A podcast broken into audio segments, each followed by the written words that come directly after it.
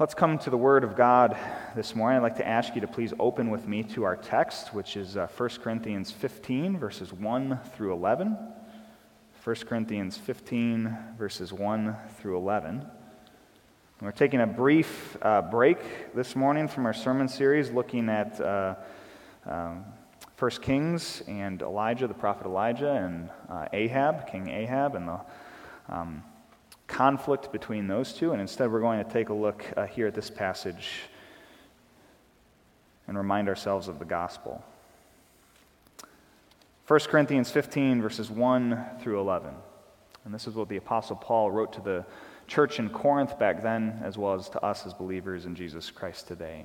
He writes Now, brothers and sisters, I want to remind you of the gospel I preached to you, which you received and on which you have taken your stand. By this gospel, you are saved, if you hold firmly to the word I preach to you. Otherwise, you have believed in vain. For what I received, I passed on to you as of first importance that Christ died for our sins according to the Scriptures, that he was buried, that he was raised on the third day according to the Scriptures, and that he appeared to Cephas and then to the twelve. After that, he appeared to more than 500 of the brothers and sisters at the same time, most of whom are still living, though some have fallen asleep. Then he appeared to James, then to all the apostles, and last of all, he appeared to me also, as to one abnormally born. For I am the least of the apostles, and do not even deserve to be called an apostle, because I persecuted the church of God. But by the grace of God, I am what I am, and his grace to me was not without effect. No, I worked harder than all of them, yet not I, but the grace of God that was with me. Whether then it is I or they, this is what we preach, and this is what you have believed. And this is the word of the Lord. Thanks be to God. Brothers and sisters in Jesus Christ, there are certain jobs in Classis, Wisconsin that no one wants to do. Uh, for those of you who aren't nerds about Christian Reformed Church polity, like I am, uh, in the CRC, we view the local church council as the uh, ultimate seat of authority in our denomination. What that means is that CRC churches in our tradition and in our denomination are primarily council led churches. We're not pastor led churches, meaning that Peter and I can't just decide whatever we think is best or whatever we want to do, and then the church has to do that.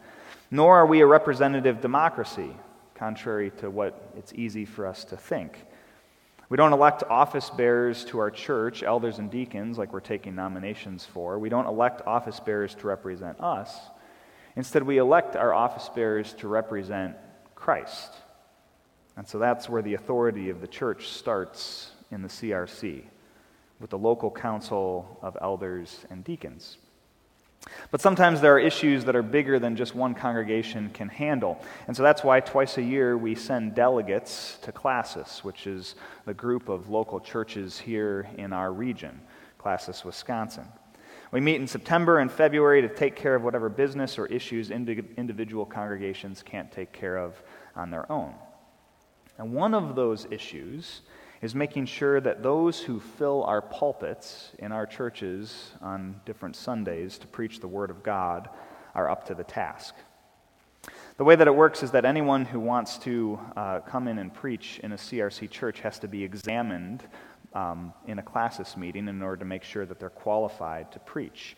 And uh, there's a number of different aspects to that exam. There's a biblical portion uh, where you get quizzed on Scripture, there's a theological portion where you get quizzed on theology, a pastoral care portion, and then a sermon evaluation. And I actually had all of that seven and a half years ago at our September 2013 Classis meeting, where I sat up front and was quizzed for two and a half hours by the other members of Classis on just about everything that you could think of, from scripture to theology to my view of what it means to be a pastor and my approach to ministry and all of that. And as part of that, a few people evaluated my preaching. They were actually here the first Sunday that I ever preached in our church. They actually sat right back over there where the Yitris are. And uh, then after the service, they met with me and told me how, I, how they thought I did, and then gave a report to Classis during my examination. And that's the job that no one else seems to want to do in Classis, Wisconsin. Serve as a sermon evaluator for a candidate uh, who's going to be examined before Classis. None of the other pastors in Classis seem to like it, um, and there's good reason for that. After all, you have to take a Sunday away from your own congregation. You have to find pulpit supply, somebody else to come in and lead worship in your place. Then you have to drive, often a couple of hours, to another CRC church somewhere else in the state, and then listen to a sermon that may or may not be all that good. And then you have to write a report. So no one really seems to enjoy that job. Not a lot of people like to be sermon evaluators in our Classis. But I do.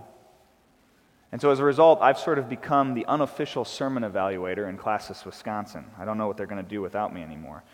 Um, you see, when people in classis find out that you like doing something that no one else does, you get to do it every time. So, for the last three or four years, I think I've evaluated the preaching of every candidate who's come before Classis Wisconsin. Um, there's always two evaluators, but I'm always one of them. Now, as a sermon evaluator, part of your responsibility includes meeting with, or at the very least, talking to the person who you're going to evaluate before you hear them preach. Often, the classis assigns the text that the uh, candidate is going to preach on. And so, um, you're supposed to read through that text and then talk it over with the candidate and kind of tell them some of the things that maybe you want to hear them touch on from that passage. Um, kind of explain to them your expectations for what makes a good sermon, and then anything else that you think might be helpful for them as they prepare. One thing I always tell those I'm going to evaluate is this I want to hear the gospel. I want to hear the gospel. I say to them, look, you might have some really great things to say about this text. Um, and it might be really good stuff. It might even change the way that I think about certain things. But if I don't hear the gospel, then I can't give you a good sermon evaluation because it's not really a Christian sermon then. So, no matter what else you say, at the very least, I have to hear that. I have to hear the gospel. Part of why that's so important to me, making sure that a Christian sermon actually includes the gospel, is because it took a long time, a frighteningly long time, actually, in my own life for me to understand what the gospel actually was. You see, I've been a Christian my whole life. I think, like many of us here, I was born into a Christian family. My parents raised me and my sister as Christians. We attended church every week, twice a week, actually. I went to Christian schools. In fact, I never got away from them. I went to Christian grade school, Christian middle school, Christian high school, Christian college. Actually, they call it university now, but anyway, Calvin College changed their name. Then seminary. I never got away from Christian education. All my life I've been in Christian schools. Um, I've been part of countless Bible studies, prayer groups, and ministry opportunities. I even majored in religion back when I was at Calvin. And yet, the sad thing is that for most of my life, despite all of that, despite my Christian upbringing, despite my Christian formation, despite my education, I didn't really know what the gospel of Jesus Christ actually was. Instead, for most of my younger years, I believed a Christian version of what's called legalism. It's actually right there in the name, but legalism has to do with some kind of law.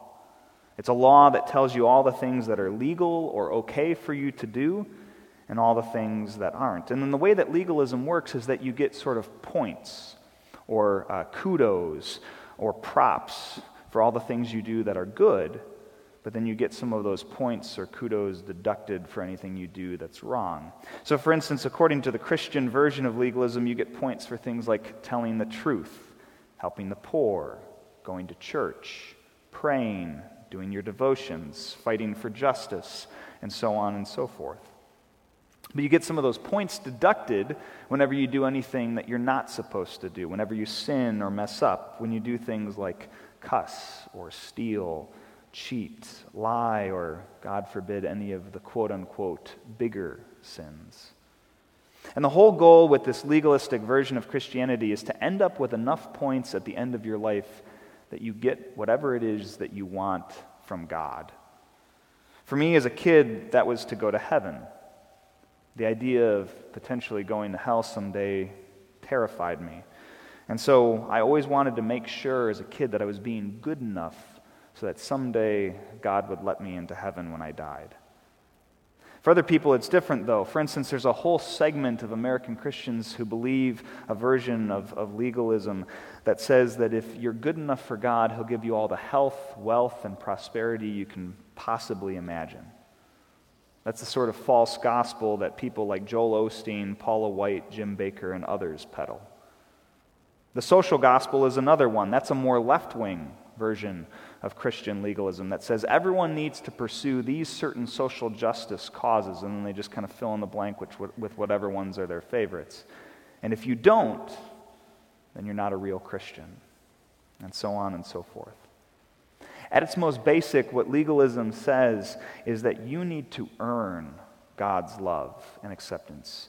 If you're good, if you stick to the rules, whatever those rules are, according to the version of legalism you're following, and you live well enough, then God will love and accept you and give you salvation.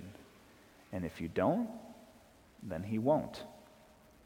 And that's more or less the version of Christianity that I believed for the first 22 or so years of my life. And I'm unfortunately not alone in that either. At least from what I can tell, there are a lot of Christians in all different churches and traditions who believe some form of Christian legalism as well. The only problem is that it's not the gospel. It's not the good news that Jesus Christ came to offer us, and it can't save us either. Neither could the version of the faith that some of the Corinthians had apparently slipped into believing to be honest, the Apostle Paul's letters to the Corinthians are two of his tougher letters. What I mean by that is that some of Paul's letters are, are warmer in their tone. They're more encouraging. They're easier to read. They're more diplomatic. For instance, Paul's letters to the Ephesians, the Philippians, even to the Thessalonians, they all have a gentler touch to them. Paul is more gracious with some of those other early Christian communities. And even when he's addressing problems in those churches, you can tell that he's doing so more from a place of concerned care for them than frustration or anger. But not so with this letter or its sequel, 2 Corinthians. These letters are a bit rougher around the edges. And Paul's handling of the uh, Christians in Corinth is more direct. He minces his words less and he pulls fewer punches. And the correction that he does in this letter and the next one often seem to come more from a place of exasperation than gentle redirection. And we see that in our text for this morning, too. We don't know all the details, but, and scholars kind of disagree on what was going on in Corinth. But at a bare minimum, the Corinthians seem to have been a bit confused about the Christian belief in the resurrection. They don't seem to have been confused about Jesus' resurrection. They still seem to believe that, that Jesus had been raised from the dead. Instead, it seems like they were confused about their resurrection and the idea that someday Christians who put their faith in Jesus would be raised just like he was to new life. Apparently, there was an idea going around the Corinthian church that, yeah, Jesus was raised from the dead, but that doesn't necessarily mean that we'll be raised too. And so Paul responds to that idea here in our text in, in two main ways. First, at the beginning of this passage, he says, Let me remind you of the gospel. Let me, let me remind you of the gospel I preached to you and the gospel that you yourselves believed. Let, let me remind you of that gospel because it's that gospel that saves you. Otherwise, everything you've believed about Jesus, about God, and even about yourselves, it's all in vain. And then Paul proceeds to quote for the Corinthians one of the early Christian creeds. You see, the same way that we have creeds in the church today, and we just actually recited one, the Apostles' Creed, um, as part of, uh, in response to the professions of faith this morning. Um, the same way that we have creeds like those today, and we use those creeds to express what we believe as Christians, the early church also had creeds to help explain what they believed. And Paul actually quotes one of them here in our text in verses 3 through 5. He writes, For I received what I passed on to you as of first importance. And then here's the creed that he's quoting that Christ died for our sins according to the Scriptures, that he was buried, that he was raised on the third day according to the Scriptures, and that he appeared to Cephas and then to the twelve. And then in the verses right after this, Paul actually expands on the creed a little bit and he gives a, a little bit more um, evidence of Christ having appeared to others. And he mentions some of the other resurrection appearances that Jesus made. But in essence, what he's saying to the Corinthians is this is the gospel. This is the good news that you believed about Jesus Christ. Christ died for your sins. He was buried, but he didn't stay dead. He didn't stay buried. Instead, he was raised to new life on the third day. And he even appeared to people. They saw him, they know it's real. And this was all according to Scripture. It was all according to God's plan. And it was all for you. In other words, what Paul is trying to do here is reaffirm the Corinthians' belief in the resurrection from their belief in the other parts of the gospel. In essence, what Paul is saying is you believe all those other parts of the gospel, right? Then believe this part too. Christ was raised to new life, he was resurrected, and as his people, you will be as well. That new life that Christ secured in his victory over death is new life for us as those who put our faith in him also. And then Paul actually uses himself as an example of that.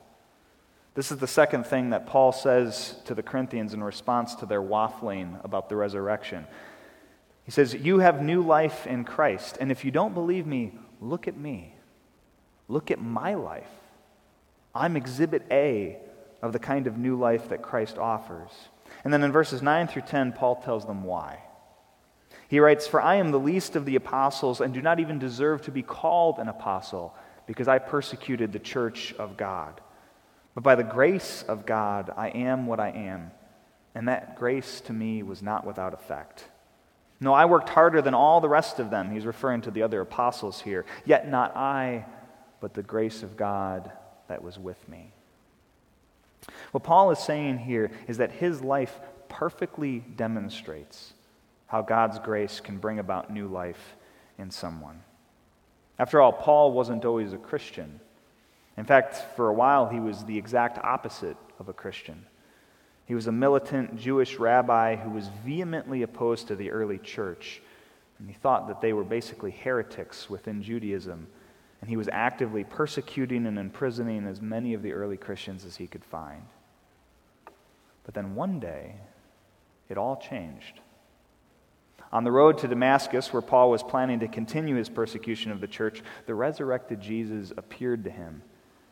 He stopped Paul in his tracks, and that encounter transformed Paul's life. And he went from someone who was persecuting the church and from a murderous opponent of the early Christians to one of its biggest evangelists and missionaries, traveling the known world at the time, trying to convince as many people as possible to put their faith in Jesus. In other words, what Paul is saying here is our resurrected life in Jesus doesn't just start when we die, it actually starts now. That's how we know that someday we'll be physically and bodily resurrected like Jesus was. That's our resurrection guarantee, if you will. We can trust that someday our bodies will be resurrected because Christ has already spiritually resurrected us as his people. And Paul uses his own life as an example of that. As he says in verse 10, God's grace to me was not without effect. Instead, it had a lasting impact on him. And God's grace still has an impact today. It's not without effect on us either. Instead, the power of the gospel is still alive and well for us as Christians still today. So, what is that gospel? What is this good news that we believe about Jesus Christ? What is this message of salvation that Paul worked so hard to convince not only the Corinthians of, but countless others? What is this gospel message that we ourselves believe? Well, here, towards the end of my last sermon at BCRC, I'd, I'd like for us just to walk through that gospel message in a couple different ways this morning. What is the gospel? First, it's the story of the world. That might sound really big, but I can summarize it pretty quickly for you in a way I'm sure that many of you have heard before creation, fall, redemption, new creation. As simple as it sounds, that's the story of the world creation, fall, redemption, new creation. First, creation. God made this world good, He made it abundant, full of flourishing, just the way it was supposed to be. Because of our sin, though, it's obviously not that way anymore. And that's the second piece to this story the fall. The world has been warped and distorted by our fall into sin and has become a place of scarcity, oppression, violence, and evil, not at all the way that God intended it to be. And yet, God didn't give up on it, He didn't give up on us. Instead, He made a promise a promise to send us a Savior, a deliverer, a Redeemer someone who could do what we couldn't and reverse the downward spiral of our sin and brokenness. And so God sent his son, Jesus Christ. And he came and lived among us. He taught us and fellowshiped with us. He showed us what it looks like to have the kind of relationship with God that we were created to have. And then, as we heard in that early Christian creed that Paul quotes in this text, Christ died for us. He was buried. On the third day, though, he rose, and his resurrection, new life, is a guarantee of the new life that God has created in all of us, too. It's a guarantee that we will someday live in God's presence forever, in his recreated and renewed world, just like he meant it to be in the beginning. And that's the final piece to this gospel story new creation. Through Christ, God not only restored us as his people, but he's actually restoring his entire world too. And someday this creation will no longer be the broken, fallen one that we see around us. Instead, it too will be new, just like us, and we will dwell with our God forever. Now, there's a few things that I like about, focus, about uh, describing the gospel story this way. First, I like that this framework tells us both how the story begins and the story ends. As biblical theologian N.T. Wright has pointed out, when the only part of the gospel that we share with people is about Jesus' death, Christ died for our sins, when that's the only part of the gospel that we share, we leave out a whole bunch of the rest of the story. Okay? It leaves out the part that the Corinthians actually were leaving out in their own faith, the part about Jesus' resurrection. But it also leaves out how the whole thing started with God's good creation. And it leaves out how the whole thing's going to end with that creation renewed and restored. And that brings up the second piece that I like about this gospel framework. And that's that it makes clear that the gospel is a story that ends just like it began. It comes full circle. And what that says to me is that our God is a faithful God. Because after we fell into sin, it's not like God looked at this world and said, well, that's not worth redeeming. Those people aren't worth redeeming. And then just chucked it over his shoulder into the wastebasket of history. Instead, when we talk about the gospel this way, we see that God is a faithful God who is still committed to his world, still committed to this creation that he made, and still committed to us. And he's going to bring it all to redemption. Which brings me to the third reason why I like explaining the gospel this way. And that's that it is by far the most hopeful outlook on life, the world, and ourselves as human beings that I have ever come across. If all of what we believe as Christians is true, if God is real, He created this world good, our sin messed it up, but God has redeemed and renewed it through Jesus Christ and will one day bring that process to completion. If all of that is true, and I believe that it is, then there is nothing more hopeful or beautiful for us to put our faith in as human beings. It's simply the best news that you could ever possibly hear. It truly is gospel. But so is this. One of my pastors in Grand Rapids, Pastor Dave Beelen, used to summarize the gospel this way. He used to say in his sermons, You're, you're a whole lot worse than you think you are, and a whole lot more loved than you could ever imagine. You're a whole lot worse than you think you are, and a whole lot more loved than you could ever imagine. You see, if creation, fall, redemption, and new creation is sort of the cosmic version of the gospel, it's the hope of salvation and redemption for the world, then Pastor Dave's summary is a nice picture of the personal hope that we have as a result of that gospel? You. All of you. And me. And everyone else in the world. We're all a whole lot worse than we think we are. And yet we are also more loved, loved by God than we could ever imagine. That's the hope that the gospel holds out for all of us individually. And it's a hope that directly opposes the sort of legalism that I talked about earlier and the sort of legalism that I grew up believing. You see, we don't have to earn that love from God. In fact, it's not something that we even can earn, even if we wanted to, even if we tried. As sinful people, we are not capable of earning God's love. There's no amount of good that we can offer God to earn his favor. Legalism is a sham, it's an endless rat race that will burn us out as we try desperately and fruitlessly and futilely to make up for our sin and rebellion. God's love simply isn't for purchase from us, it's too costly.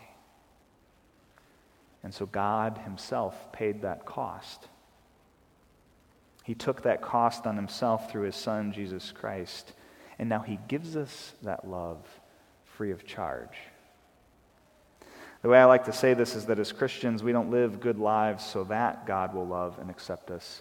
Instead, we live good lives as Christians because God already does love and accept us. And knowing the difference between those two things makes all the difference in the world. It makes all the difference in our lives, too. You see, we do have a, a part to play in our faith.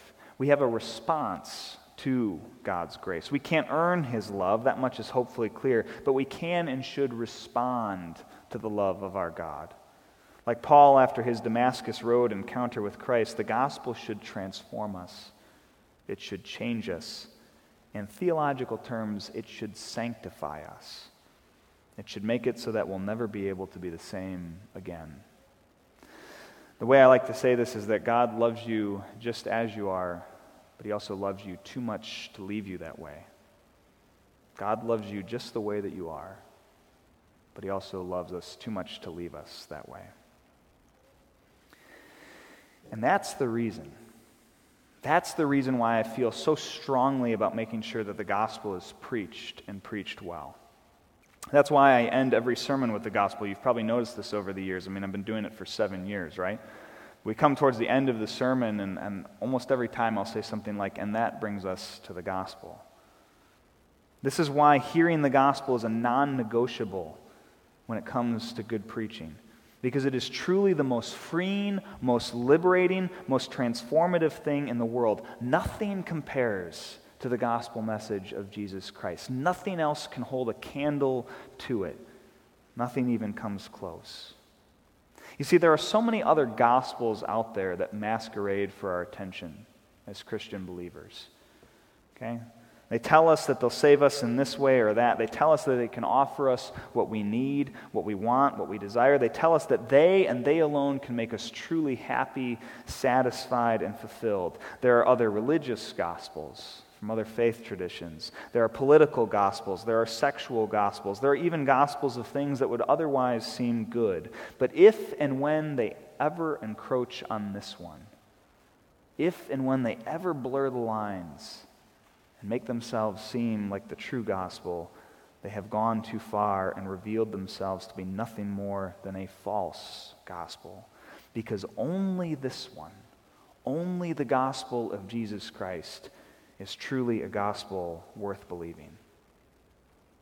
You see, ultimately, every other gospel message tells us what we need to do. This is how you work your way up to God. This is how you achieve your dreams. This is what you need to do to finally have the utopia that you want to exist in. Just follow the steps and you can have whatever it is that you want. That's what every other gospel tells us. The gospel of Jesus Christ, and this is kind of a good litmus test for the gospel message. The gospel of Jesus Christ is the only one that tells us not what we need to do, but what God has already done for us through Jesus Christ. Rather than having us work our way up to his level, he came down to ours. In the person of Jesus Christ, he set us free from all our desperate attempts to earn his favor. And he restored us to be the people that he created us to be and the relationship with him that he meant us to have. That's the true gospel. And that's the one that Paul preached so long ago, and it's the one that we still need to hear today. In fact, it's the one that we need to hear every time that we step into a place like this. I have a friend who's told who tells a story about that, and I've told this story before, but it's been seven and a half years. I've told every one of my stories before. Um, and it's a good one, so I'm going to tell it again. But like me, my friend is a young pastor. And like me, he sometimes gets feedback on his sermons. And one of his regular sermon evaluators is an older woman in the congregation he serves. And she can't attend worship anymore because of health issues, and she lives in a retirement home. But she listens to his sermons every week, and then whenever he's able to visit with her, she gives him her feedback. And one time she said to him, I think I've, I think I've figured it out. And he said, Figured what out?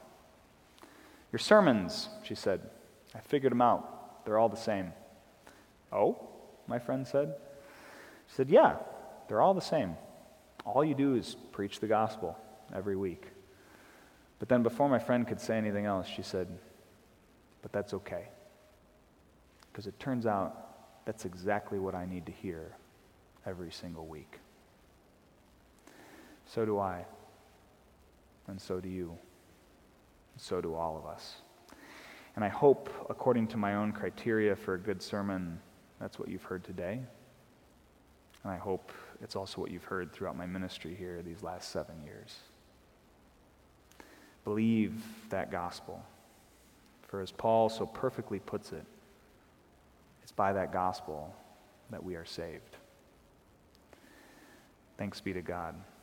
Amen. Will you pray with me? Lord God, Father, Son, and Holy Spirit, we thank you for the good news of the gospel. It's good news that has changed, changed and transformed our world. It's the good news that has changed and transformed us. And it's the good news that you have called us to be bearers and witnesses of. Help us to take that good news and share it with the rest of this world, for it is our light and our hope. And we pray this all in the name of the one who has made that gospel good news possible, our Lord and Savior Jesus Christ. Amen.